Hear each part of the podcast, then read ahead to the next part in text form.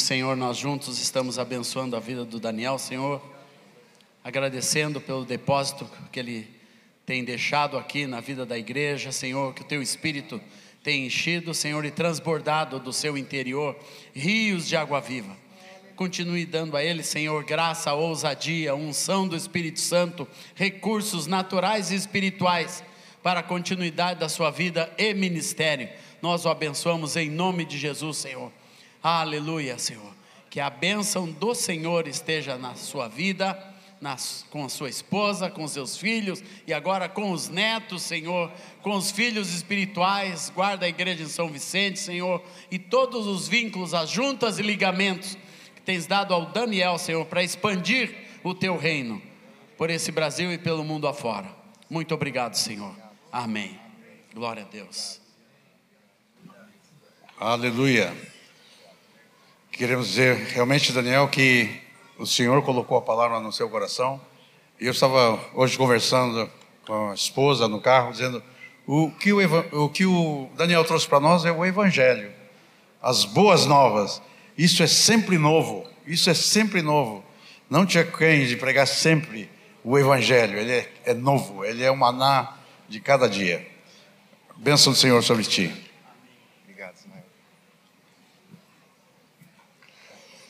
Glória a Deus. Bom dia, irmãos. Eu agradeço o carinho dos irmãos. Para mim foi uma honra estar com vocês nesses dias. Como falei, falei com sinceridade, o sentimento é de voltar para casa. E temos uma história, 31 anos. Tem sido uma bênção. Sabemos bem o que o Senhor fez tão misericordioso nos alcançando, nos amparando, nos dando suporte, logo no início do nosso casamento. Primeira vez que viemos para cá, tínhamos uma semana de casado. E, inclusive, Cabral, que está aqui em algum lugar, me lembrou algo que eu me esqueci de dizer: o meu primeiro neto está previsto agora para junho desse ano. Glória a Deus. Bianca, nossa filha, está no sétimo mês de gravidez nosso primeiro netinho. Louvado seja o nome do Senhor. Mas, irmãos, muito obrigado. Eu louvo a Deus por essa oportunidade. Eu creio que hoje nós vamos tomar a ceia do Senhor e a instrução da palavra em 1 Coríntios capítulo 11 é que todas as vezes que comermos do pão e bebermos o cálice, nós anunciamos a morte do Senhor, que já vimos que não é derrota, é vitória, até que Ele venha. Então, nessa manhã, queremos meditar um pouco sobre a vinda do Senhor Jesus. Ele virá. Diga para quem está do seu lado: Jesus voltará. Aleluia. Louvado seja o nome do Senhor. Temos um slide aqui, os irmãos podem acompanhar. Texto, Evangelho de Mateus, capítulo 24, do verso 29 ao verso 31. A palavra do Senhor nos diz que logo em seguida a tribulação daqueles dias, o sol escurecerá a lua não dará a sua claridade, as estrelas cairão do firmamento, e os poderes dos céus serão abalados. Então aparecerá no céu o sinal do Filho do Homem.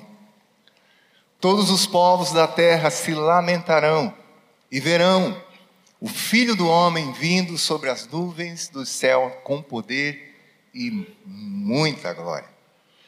E ele enviará os seus anjos com um grande clangor de trombeta, os quais reunirão os seus escolhidos dos quatro ventos, de uma a outra extremidade do céu.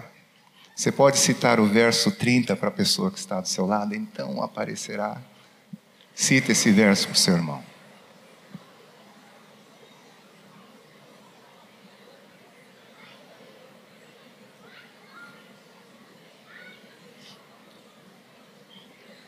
Glória a Deus.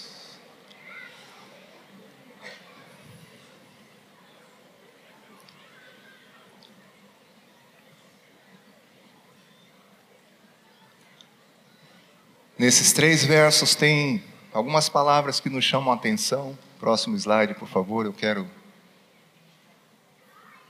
comentar um pouquinho cada uma delas. O Senhor diz que logo em seguida, a tribulação daqueles dias. Desde criança eu tenho medo tremendo, tinha um medo terrível da tribulação. Muita coisa se falava a respeito disso e sempre com um, um tom negativo.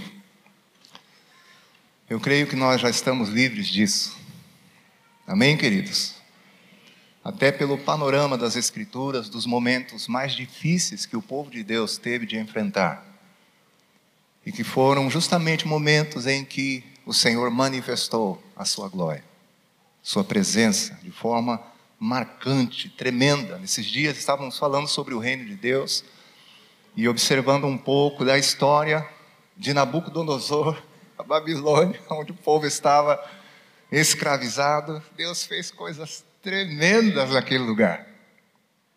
Uma das mais tremendas, inclusive, foi converter aquele, aquele rei terrível. Então eu creio que nós já estamos bem resolvidos. No início desse capítulo, os discípulos perguntam para o Senhor quais seriam os sinais da sua vinda. Jesus vai pontuando algumas coisas, no verso 9, se não me falha a memória. Ele diz: Então sereis atribulados, e vos matarão, sereis perseguidos de todas as nações, por causa do meu nome. Pois é. Não dá para a gente anular um texto, um verso como esse, onde o Senhor fala sobre uma aversão mortal. Sereis odiado. Quem odeia uma outra pessoa deseja a morte dela. E Jesus revela: sereis odiados de todas as nações. Então não é um ódio pontual, local, restrito a um determinado lugar. Ele fala de um ódio generalizado, então, todas as nações, com essa aversão. A causa é uma. Ele diz: por causa do meu nome. Ele será a causa, a razão desse ódio generalizado e manifestado em toda a terra, por todas as nações. Ele está no contexto, revelando para os discípulos os sinais. E aí a gente fica um pouco desconfiado, porque verso 13, verso 14, ele fala que seria, que será, na verdade, pregado esse evangelho do reino em todo o mundo, para testemunho a todas as nações, então virá o fim penso eu que dá para linkar esse verso, acho que é o 14 com esse 9, porque alguns não vão gostar dessa mensagem, desse testemunho, e provavelmente vão reagir com esse ódio. Voltando para o Evangelho de Mateus, verso 29, então ele diz: Logo em seguida, a tribulação daqueles dias. Se não me falha a memória, tem uma passagem do profeta Daniel em que ele diz que nesse tempo, nos últimos dias, muitos serão embranquecidos, provados, vai haver um refino, uma santificação, um trabalho profundo do Senhor na vida da sua igreja. Não vai ser somente na glorificação ou na eternidade. Ele disse que o seu conselho permanecerá de pé, não é isso? E fará toda a sua vontade. Antes da fundação do mundo, fomos escolhidos para sermos santos e irrepreensíveis perante o Senhor. E Deus não brinca em serviço. Olhe para quem está do seu lado com o melhor sorriso no seu rosto e diga: Nós estamos preparados.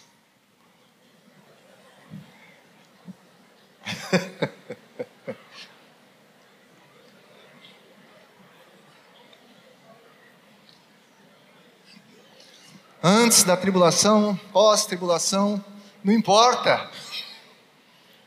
O Senhor está conosco, amém, queridos? Aleluia. Louvado seja o nome do Senhor. Todas as coisas cooperam para o bem para aqueles que amam a Deus. Com certeza você não está alheio às coisas que têm acontecido em todo o mundo, mas especificamente, inclusive na nossa nação. É, inclusive desde esse período de pandemia, você está observando que a coisa está quente. Esse país tranquilo, de certa simpatia. Algumas coisas muito diferentes têm se levantado.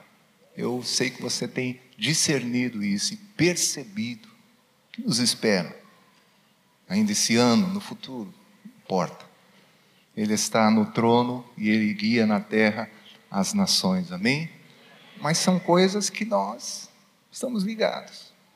Então não dá para desconsiderar isso que o Senhor Jesus nos falou.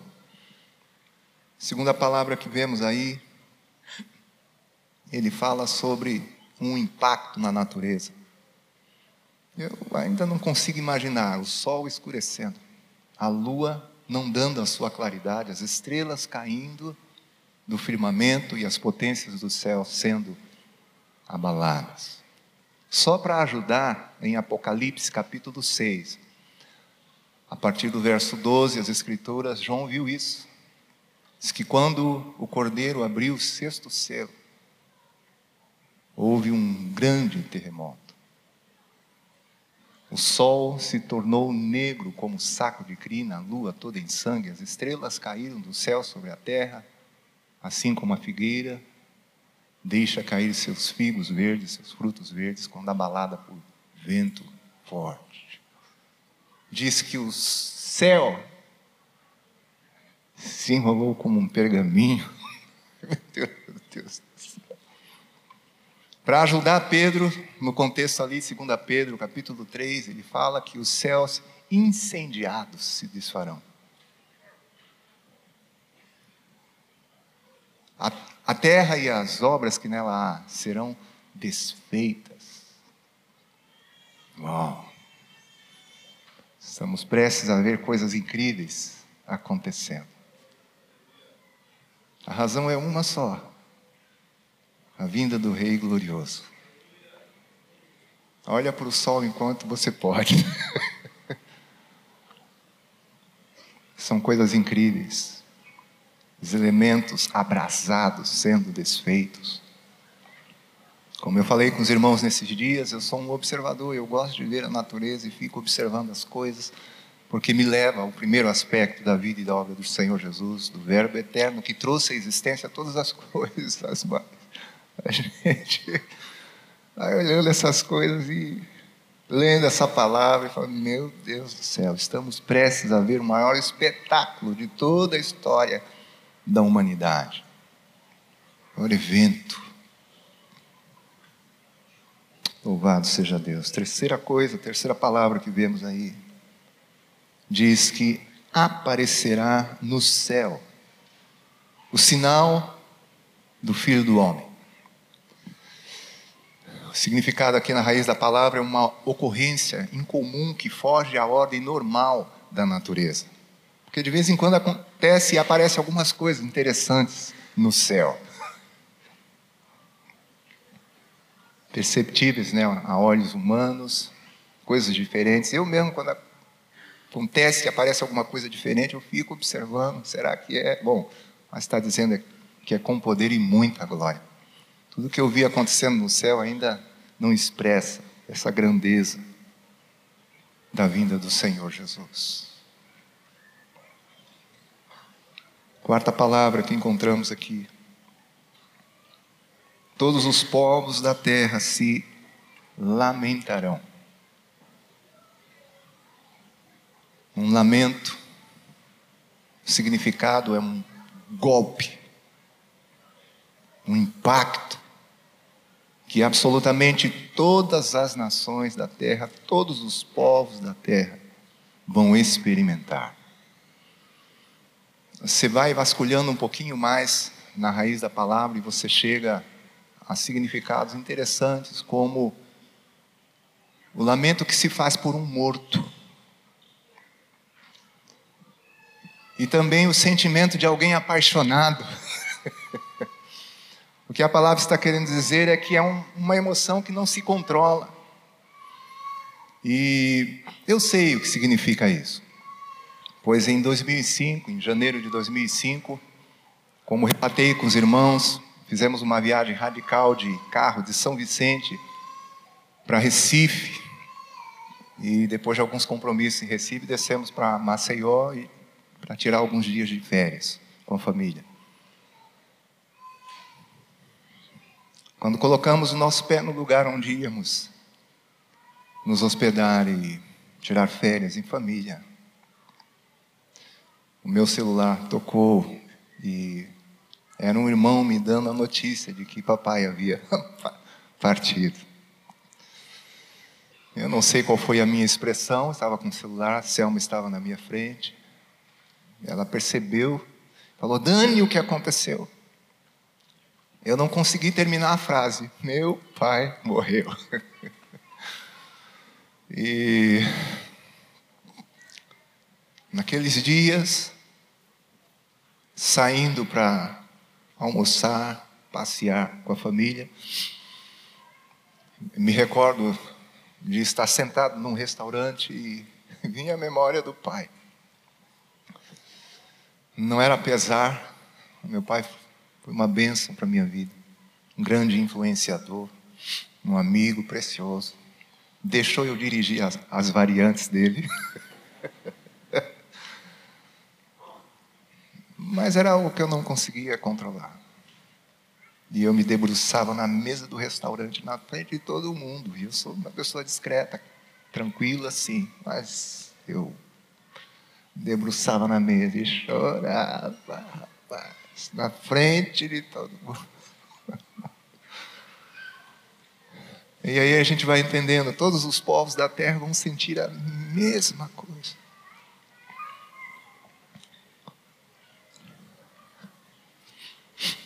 Se lamentarão. Na sequência desse texto de Apocalipse 6,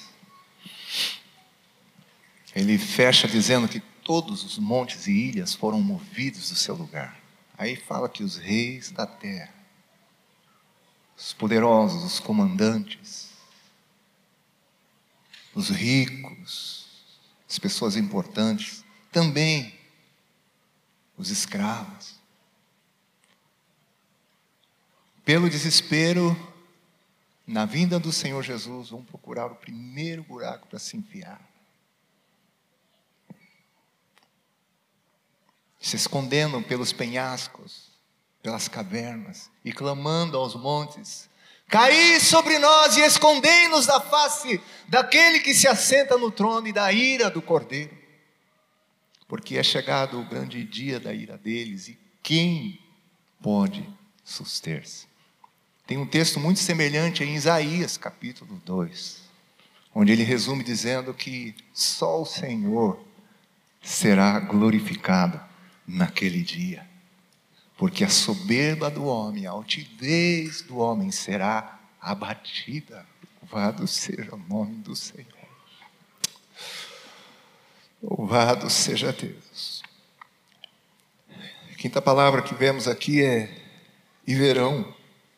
O filho do homem vindo sobre as nuvens do céu com poder e muita glória. Não dá para descartar também essa consideração do Senhor Jesus, principalmente quando a gente vai para Apocalipse capítulo 1, não me falha a memória, o verso 7, onde ele diz: Eis que vem com as nuvens e todo olho o verá. Verão o filho do homem vindo sobre as nuvens do céu com poder e muita glória. não teria palco melhor que o céu para dar a visão global, geral, para que todos possam ver. Aleluia. E eu posso usar esse espetáculo, porque não sei se é Hebreus que se referindo a Moisés, diz que aquele evento do Senhor descendo no monte, um monte tremendo, era tão terrível o espetáculo que o próprio Moisés, íntimo do Senhor, dizia: Estou trêmulo. Imagina, não se compara ao dia da vinda do Senhor. Sexta palavra ele diz: E ele enviará os seus anjos com grande clangor de trombetas. Isso é fortíssimo. Porque quando nós vamos em no capítulo 25 mesmo, do Evangelho de Mateus, o verso 31 diz que quando o Filho do Homem vier na sua glória, aí ele traz o detalhe, e todos os anjos com ele.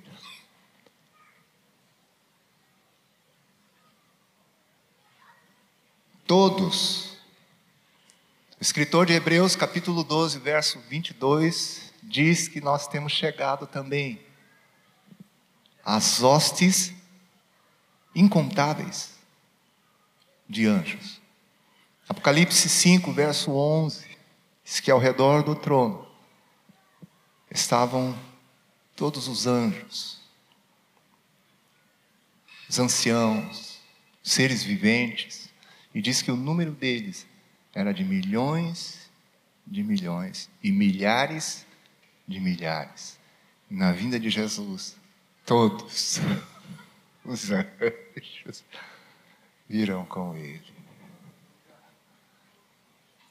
No capítulo 28 de Mateus, logo no início, diz que ao findar do sábado e ao começar o primeiro dia da semana, as mulheres foram ao sepulcro. Jesus havia morrido, lembram disso, né? Mas diz que houve um grande terremoto. Porque um anjo desceu do céu, removeu a pedra do sepulcro e assentou-se sobre ela, e o seu parecer era como um relâmpago. Os guardas, espavoridos, caíram como mortos, em estado de choque. Um grande terremoto, um abalo, causado por um. Diga para quem está do seu lado: todos virão com ele. Eita. Aleluia. Aleluia. Eu gosto dessas coisas. Provoca a gente. Não dá para ficar da mesma forma. Insensível, indiferente. O mundo vai continuar do mesmo jeito, um dia após o outro. Não. Isso nos desperta mexe profundamente com o nosso coração. Ah, meus irmãos. E ele fecha dizendo que os anjos reunirão os seus escolhidos dos quatro ventos, de uma outra extremidade dos céus, porque o reino de Deus é um reino seletivo. Na parábola do joio. Nós vemos isso no Evangelho de Mateus, capítulo 13, onde Jesus fala a mesma coisa, que a ceifa é a consumação dos séculos, e o Filho do Homem enviará os seus anjos, que vão retirar do seu reino tudo que causa escândalos. E aqui ele traz uma outra perspectiva, os seus escolhidos. Na verdade, vai haver é uma uma peneira, vai passar aí. Diga para quem está do seu lado que bom que você está entre os escolhidos. Aleluia. Quem é escolhido, diga amém. Aleluia. Aleluia. Meu Deus do céu. O céu está pegando fogo, as coisas estão sendo abaladas, e os, todos os anjos, o céu se enrolando como um pergaminho. Pense, irmão.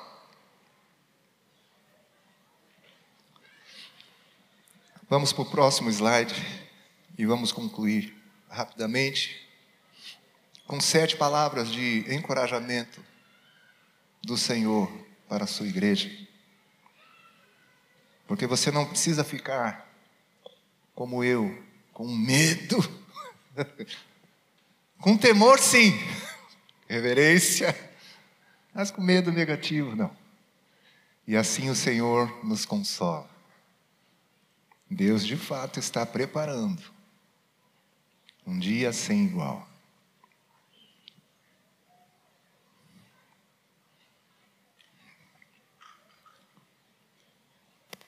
Mas Ele tem consolo para mim e para você.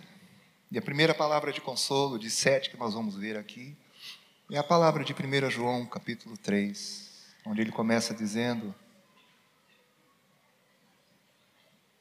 sobre o amor que Deus tem por nós. Vede quão grande amor nos tem concedido o Pai. Que amor tremendo, a ponto de sermos chamados filhos de Deus, que para mim é o posto mais alto que alguém pode, pode alcançar. Não tem outro posto superior ao de ser filho de Deus. Diga para o seu irmão: você não é pouca coisa, hein, irmão? Você é filho do Deus vivo.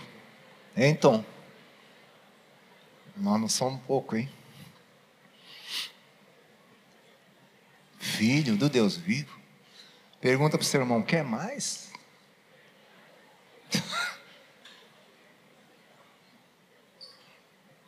Você não é fraco, não, hein? E ele ainda diz o seguinte: de fato somos filhos de Deus. E ainda não se manifestou o que havemos de ser. É um texto engraçado, né? É. Aí ele diz: quando ele se manifestar, nós seremos como ele é. E todo aquele que nele tem essa esperança purifica-se a si mesmo, assim como ele é, é puro. Eu fiquei pensando, que coisa interessante. Como ele é? A resposta que o Senhor me deu é: glorificado e imortal. Esse é o meu e o seu futuro. Seremos glorificados. A salvação vai se consumar. Aleluia. E a promessa que Ele nos deu na vida eterna, a imortalidade, se cumprirá. Serve de consolo para você? Hein? Aleluia. Então diga para o seu irmão: nós seremos como Ele é, seremos glorificados e revestidos da imortalidade. Que coisa preciosa. Segunda palavra de consolo. No contexto ali que citamos, de 2 Pedro 3, onde ele fala as coisas fortes, o céu incendiado, os elementos abrasados se desfazendo. Aí ele diz, né, no verso 11: Visto, pois, que as coisas hão de ser assim, ele fala sobre sermos tais como os que vivem em santo procedimento e piedade.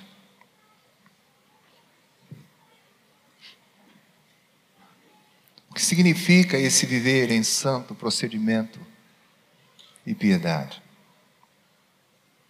Ele vai revelando, esperando e apressando a vinda do Senhor. No contexto, ele vai explicando empenhados em sermos achados por Ele em paz, ou simplesmente aprovados, prudentes quanto aos insubordinados, para que não venhamos a descair da nossa própria firmeza, crescendo na graça e no conhecimento de nosso Senhor Jesus Cristo. Amém, irmãos? Diga para o seu irmão: persevera, avança, não desiste. Diga bem, olhando nos olhos do seu irmão, diga: cuidado com os insubordinados, viu?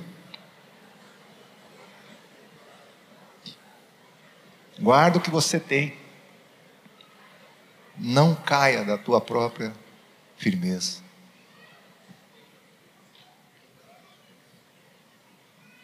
O Senhor me mostra algumas pessoas com a sua fé abalada.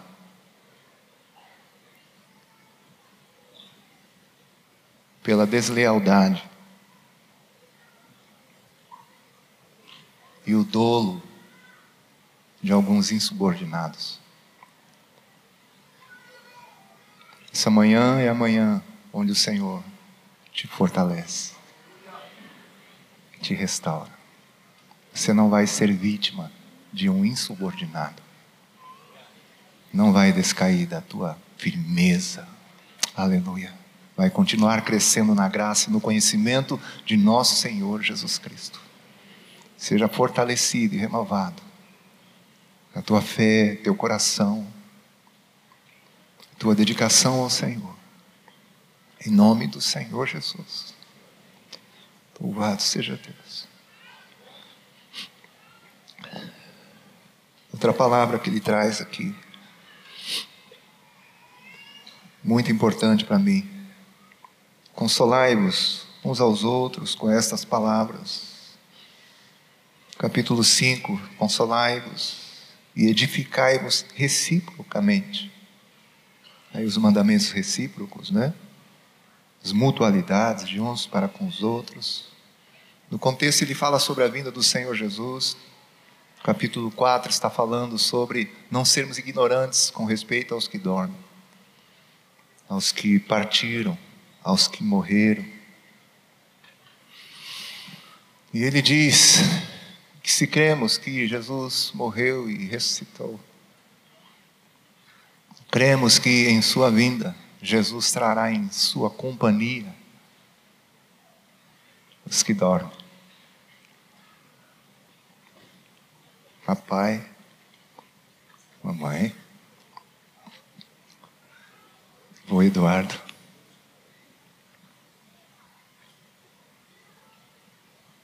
O Senhor trará em sua companhia.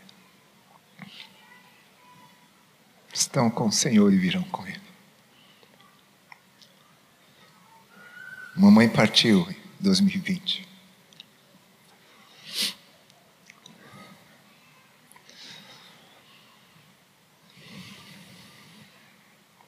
Vô Moisés, Erasmo.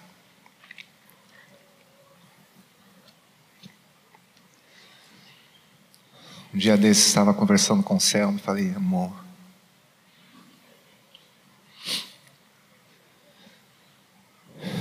até a partida desses irmãos nos fortalece, porque é impossível que uma vida como a vida deles desapareça. Não tenha mais perspectiva de convivência, de, de se estender pela eternidade. Foram modelos referenciais que tanto nos influenciaram e que nos ajudam até na sua morte a confiar mais no que diz as Escrituras e nos animam a continuar firmes.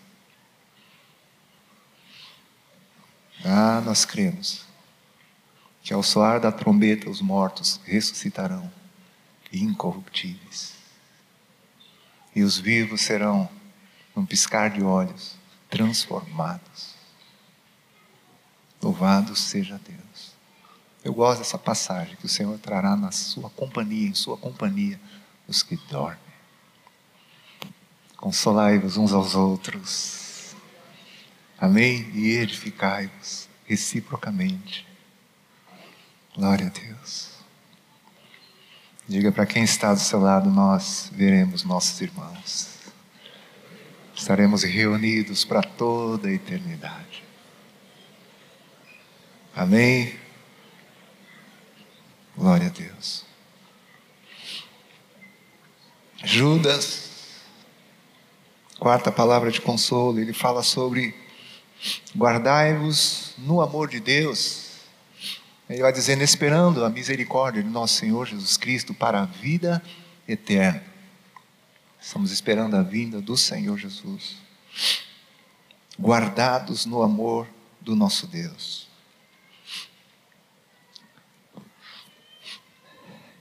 E nos guardar no amor do nosso Deus não significa estarmos inativos, indiferentes, improdutivos, infrutíferos. Pois no contexto aqui, Judas traz uma palavra tão forte, em três níveis, para nós mesmos, para os que estão na dúvida, e outros, como ele fala. nós mesmos precisamos continuar nos edificando na nossa fé santíssima, orando no Espírito Santo, nos guardando no amor do nosso Deus. Amém, queridos? Vamos continuar? Amém ou não? Nos edificando na nossa fé santíssima, orando no Espírito Santo, nos enchendo do Espírito de Deus. Não temos tempo a perder, precisamos continuar, não tem folga. Persevera, avança. Nós temos uma responsabilidade pessoal. Falamos sobre discipulado. Sim, temos recursos. Deus não nos arrisca. E deixou, inclusive, o discipulado como né, um recurso maravilhoso que nos fortalece, nos ajuda, vai norteando nossas vidas, vai aparando as arestas. Mas, meus irmãos, ele não substitui uma responsabilidade que eu e você temos diante do Senhor. E é justamente por isso que muitos discipulados não dão certo, porque as pessoas estão transferindo para pessoas o que ela é responsável diante do Senhor. Você não cuida da sua fé? Paulo diz: Eu combati o bom combate, completei a carreira, guardei a fé. Guarda o que tens. Mas ele diz também: compadecei-vos de alguns que estão na dúvida. Que bom que é alguns, não é a maioria. Mas se você está entre os alguns, vai ter que escolher, ou na dúvida ou na fé. Porque é em um ou outro. Quem está na dúvida não está na fé, e quem não está na fé não está garantido. Guardados no amor de Deus, nos compadecemos dos que estão na dúvida, desses poucos, de alguns. E sendo também igualmente compadecidos, compassivos, lembro bem a palavra que ele usa ali, de outros. E ele fala assim, com temor detestando até a roupa contaminada pela carne. Já é um outro nível mais profundo, mais rebelde, mais radical. Que, guardados no amor de Deus, nos, vamos nos compadecer a com temor. Cuidado. Eu tenho visto no meio da igreja pessoas que, se consideram super. Eu sou super, pode deixar que eu vou, resolvo, eu salvo todo mundo. Meu irmão, cuidado. Cuidado. Prudência, temor. Tem outros que precisamos detestar até a roupa contaminada pela carne. Amém? Mas vamos cumprir com a responsabilidade que nós temos e vamos permanecer guardados no amor de Deus. E o que eu quero deixar é que o amor de Deus não é, nos torna inativos. Estamos guardados no amor de Deus, mas funcionando, responsáveis conosco, com alguns na dúvida e outros mais distantes. Amém? Amém? Estão pensativos, porque. Aí, outra palavra que ele traz, a quinta, estamos concluindo sobre sermos pacientes. Todos os apóstolos falando sobre isso, que interessante. Tiago, né? Fala, irmão, sede pacientes até a vinda de nosso Senhor Jesus. E fortalecei o coração. Paciência, fortalecimento do coração. E ele traz aqui um exemplo interessante sobre o lavrador. E pensando em lavrador, aquele que semeia, aquele que espera a chuva e tem a esperança de colher os frutos. Seja paciente. Eu nunca pensei que fosse encontrar uma pessoa assim, mas alguns anos atrás encontrei um irmão numa cidade do interior de São Paulo que abertamente questionava, dizendo assim: Jesus vai voltar? Jesus voltará? Estou ouvindo isso desde que eu era criança e não se cumpriu ainda. Eu ouvi o cara falando isso desse jeito. É a paciência aí, né? Amém? Paciência. E fortalece o coração. Ah, do coração. Ele vem. Comentamos naquela revisão da vida e obra do Senhor Jesus, se, se cumpriu sete, só falta o oitavo. Paciência, né? só falta um.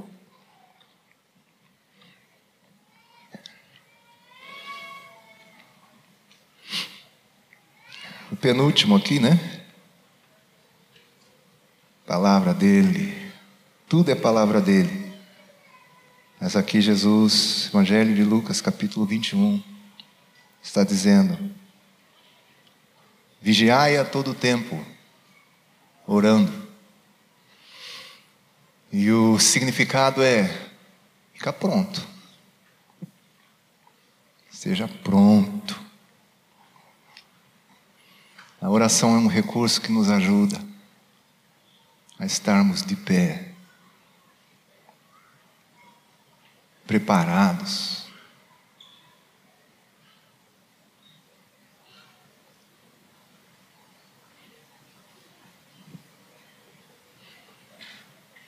vigilantes, apercebidos. Tem diversas palavras que Jesus usa. Mas todas querem dizer a mesma coisa. Eu e você precisamos estar prontos. Às vezes a gente se arruma ou faz alguma coisa na última hora. Aqui não vai funcionar. Tem que vigiar mesmo. Tem que estar preparado diariamente. Aleluia. E a oração nos ajuda.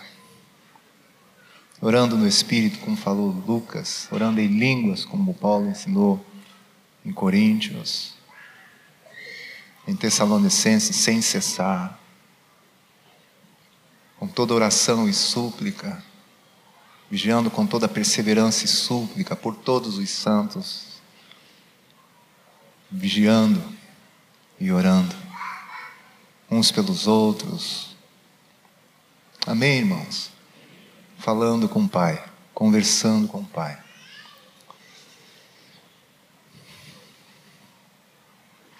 Para que possamos nos resguardar, nos proteger destas coisas que têm de suceder, diz o Senhor, e estar de pé na vinda do Filho do Homem. não permitindo que o nosso coração fique sobrecarregado. No contexto ele fala das consequências da orgia. Ah, mas né, aí a gente olha e diz, uma orgia, estou livre disso, já fui liberto. Embriaguez, estou livre disso. São coisas radicais, mas ele diz os cuidados desta vida. Tão perigoso quanto orgia e embriaguez. Amém, irmãos? E o último, Apocalipse 22, a exortaçãozinha lá no final da largada. Ele diz: Eis que cedo venho, ou eis que venho sem demora, perdão, e comigo está o galardão que tenho para retribuir a cada um segundo as suas obras. Isso aqui é é uma palavra de exortação, sim, que nos encoraja, nos consola também, nos anima, mas também nos deixa cientes da justiça de Deus, pois no contexto ele está falando aí, olha, o injusto continue fazendo injustiça, o imundo continue sendo imundo. o justo continue na prática da justiça, e o santo a santificar-se. O que, ele está querendo dizer? Que ele tem uma recompensa, segundo as obras. O galardão está com ele. O que, que merece um injusto e um imundo? Qual o galardão reservado? No contexto mais adiante, ele vai dizendo: Fora ficarão os cães, os mentirosos, os adúlteros.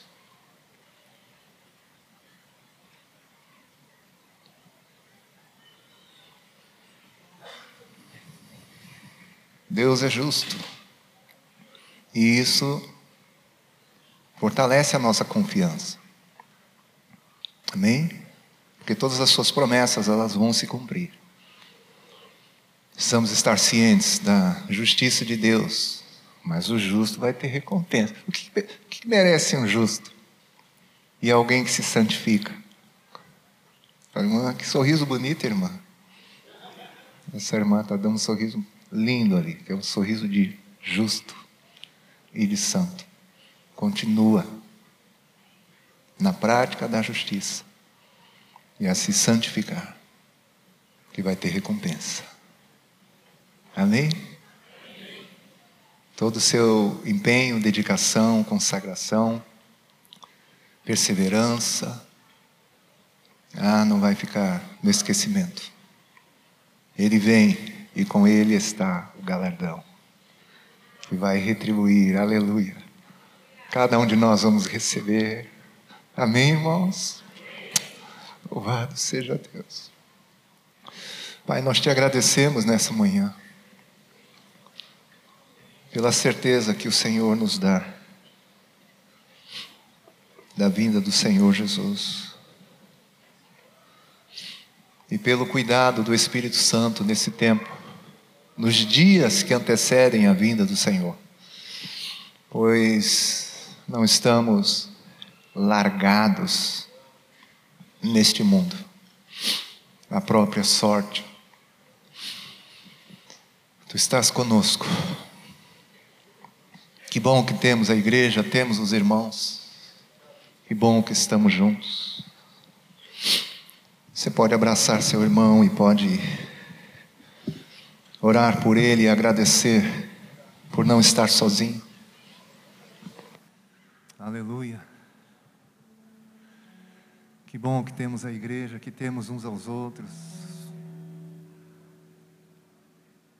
Que não estamos sozinhos. Que não deixamos de congregar-nos. Quanto mais que vemos que o dia se aproxima. Amém, queridos? Não estamos sós. Temos uma família e um corpo, o corpo de Cristo. Grande parte dessas coisas que nós compartilhamos, Ele realiza através do corpo da igreja.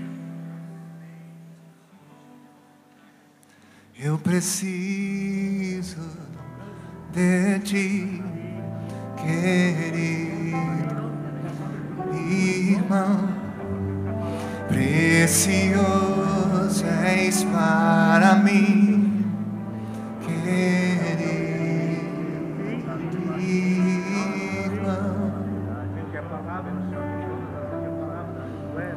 Recebi um novo coração do Pai.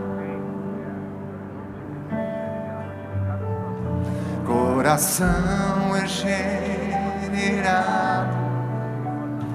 coração transformado, coração que é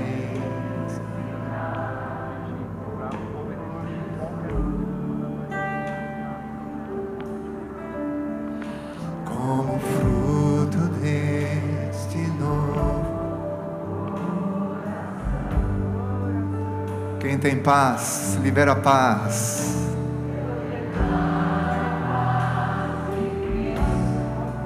Quem foi abençoado, abençoa. tem. Só quem tem pode dar, aleluia. Quem recebeu pode compartilhar. Somos corpo e assim bem ajustado, totalmente ligado, unido, vivendo em amor, uma família sem qualquer falsidade,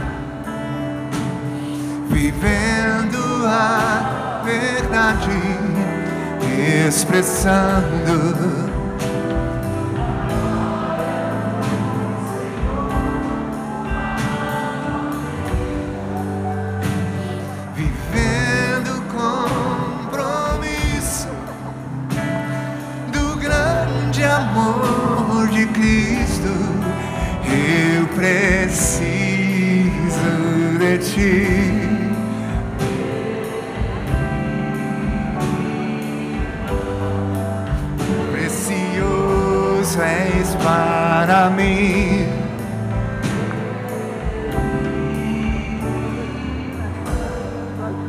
Recebi, declare comigo. Recebi um novo coração.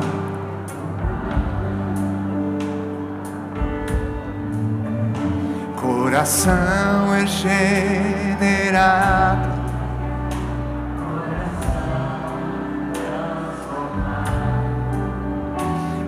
Coração que é ensinado por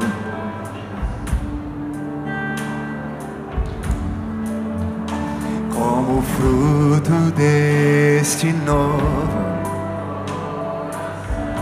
Libera essa paz que transborda no teu coração aí, em nome de Jesus.